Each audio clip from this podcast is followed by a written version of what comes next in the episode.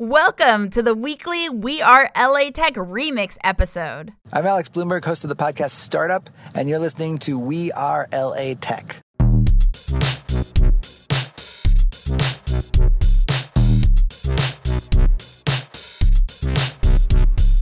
My name is Espree Devora, born and raised LA, and I created We Are LA Tech in 2012 to unify the community. Podcast launched in 2014, continuing to help people find the best talent, to connect with each other, to form awesome relationships. So proud of this show. Enjoy.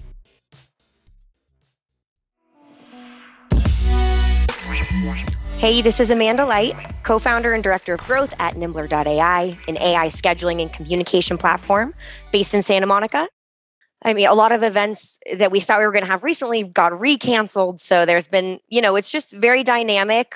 I have the personality. I'm lucky, you know, I'm willing to kind of get out there and put myself in front of people. And like I said, I'm from here. So that does help getting some connections as for tips yeah it's it's going to keep changing so we just have to keep adapting. So i'll set up little zooms i'll meet people if they're comfortable you know outdoors for coffee that anyone even for example i'm in healthcare anyone whatever they're doing i just think it's interesting and you never know who you're going to meet and connect with. So just being open and i think people are looking for that. People are looking mm. for the person to come to you and say hey are you free for a coffee on do you have any time on tuesday or thursday? And and everyone i feel like you're you leave that feeling refreshed and energized because we're not getting as much of that kind of social interaction right. that we were in.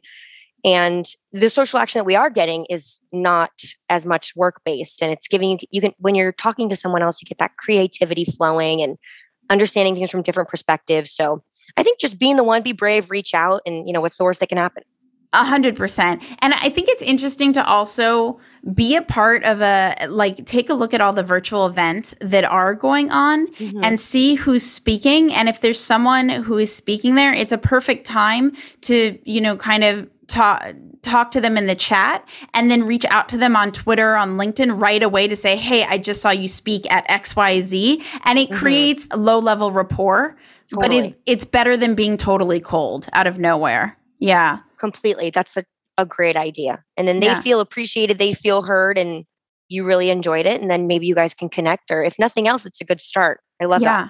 that. And you're currently about to go out and raise your Series A. Um, mm-hmm. Um, have you tapped into LA investors yet, or how is that going along? Yeah, we have. Again, most of it's still virtual and we ju- we're just now starting the fundraising. So we've got a good network here. We participated in Stanford's StartX Accelerator, and they have a pretty good community here. We're also part of Endeavor, and they have a, a decent sized community here as well. So we're fundraising everywhere, but ideally, we really do want some VCs that are LA based because this is where we see ourselves long term. And tell us more about StartX and Endeavor. Like, what are those programs, and what does community in Los Angeles look like in relation to programs running outside of Los Angeles? it's essentially just people that I, I suppose have relocated down here. They're also based down here. So StartX is like a it's a three month program where you are actually at Stanford up in Palo Alto and uh, you know it's an accelerator so they're just helping you kind of perfect your your go to market strategy and things like that. And then endeavor I, my co-founders are the ones that are a part of of the endeavor network.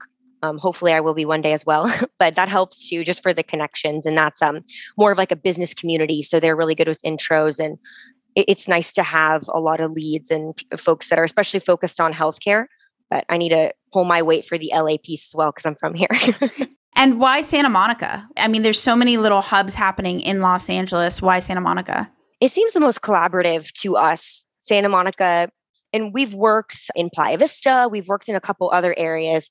It's just the vibe that I get. Um, I, I feel like it is pretty central, especially if you're going to be on the west side of LA. If that's what you're choosing, it's kind of the the biggest hub on the west side, and it's central to meet people and things like that. So we, we love Santa Monica and there's a lot happening. It's just a fun place to be too. Hi, this is John Ferrara, CEO of Nimble, creator relationship management systems for individuals and teams looking to scale relationships that help them achieve their dreams. We're based in Santa Monica.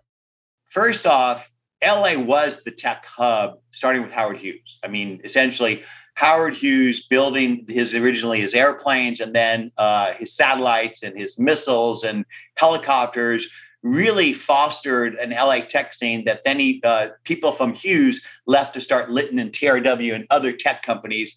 And I actually started at Hughes in my first job. Oh wow! Um, but back in the day, uh, it was more than uh, that. There's a lot of software companies down here. So a company called Ashton Tate was down here. They were DBase back in the day. Uh, Clipper was out here. So there was a lot of different uh, LA tech companies that were down here. But I'll tell you why I like being out of Silicon Valley if you've got a massive amount of tech companies fighting for talent, mm-hmm. then you're going to pay through the nose for rental space. You're going to pay through, you're going to basically overpay for people. I've always loved the access to amazing talent that you have here in Southern California. I mean, you've got great schools like UCLA and USC and Loyola Marymount, not to mention all the great state schools that are out here. Mm-hmm. And so the access to talent is tremendous.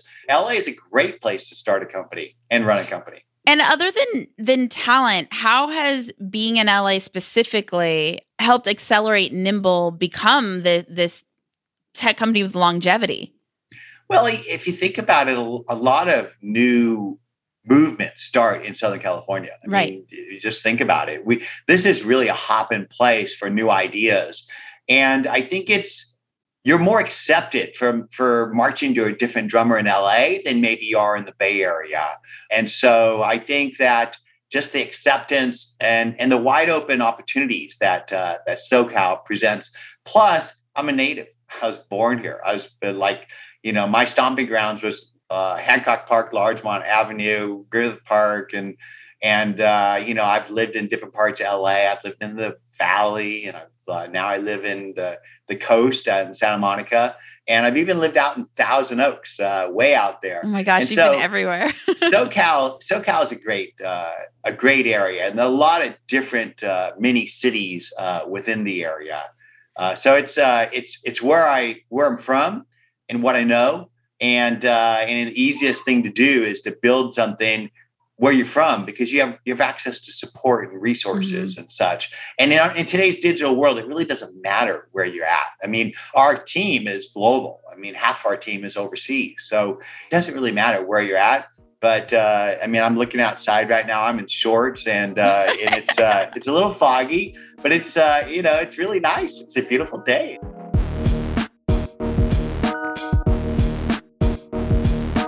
Hi, I'm Kirk Cuscino, founder and CEO of Hype Life Brands. We're a progressive brand development and marketing agency specializing in working with lifestyle startups and challenger brands that want to connect with millennials. We are based in Oceanside.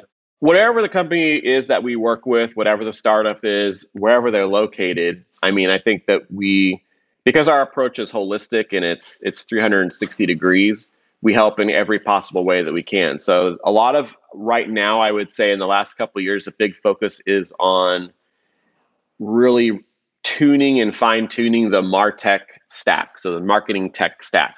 Now, over the past few years, people have thought that, oh, I can like basically I can, you know, and the bigger the company is, the bigger the worse this gets.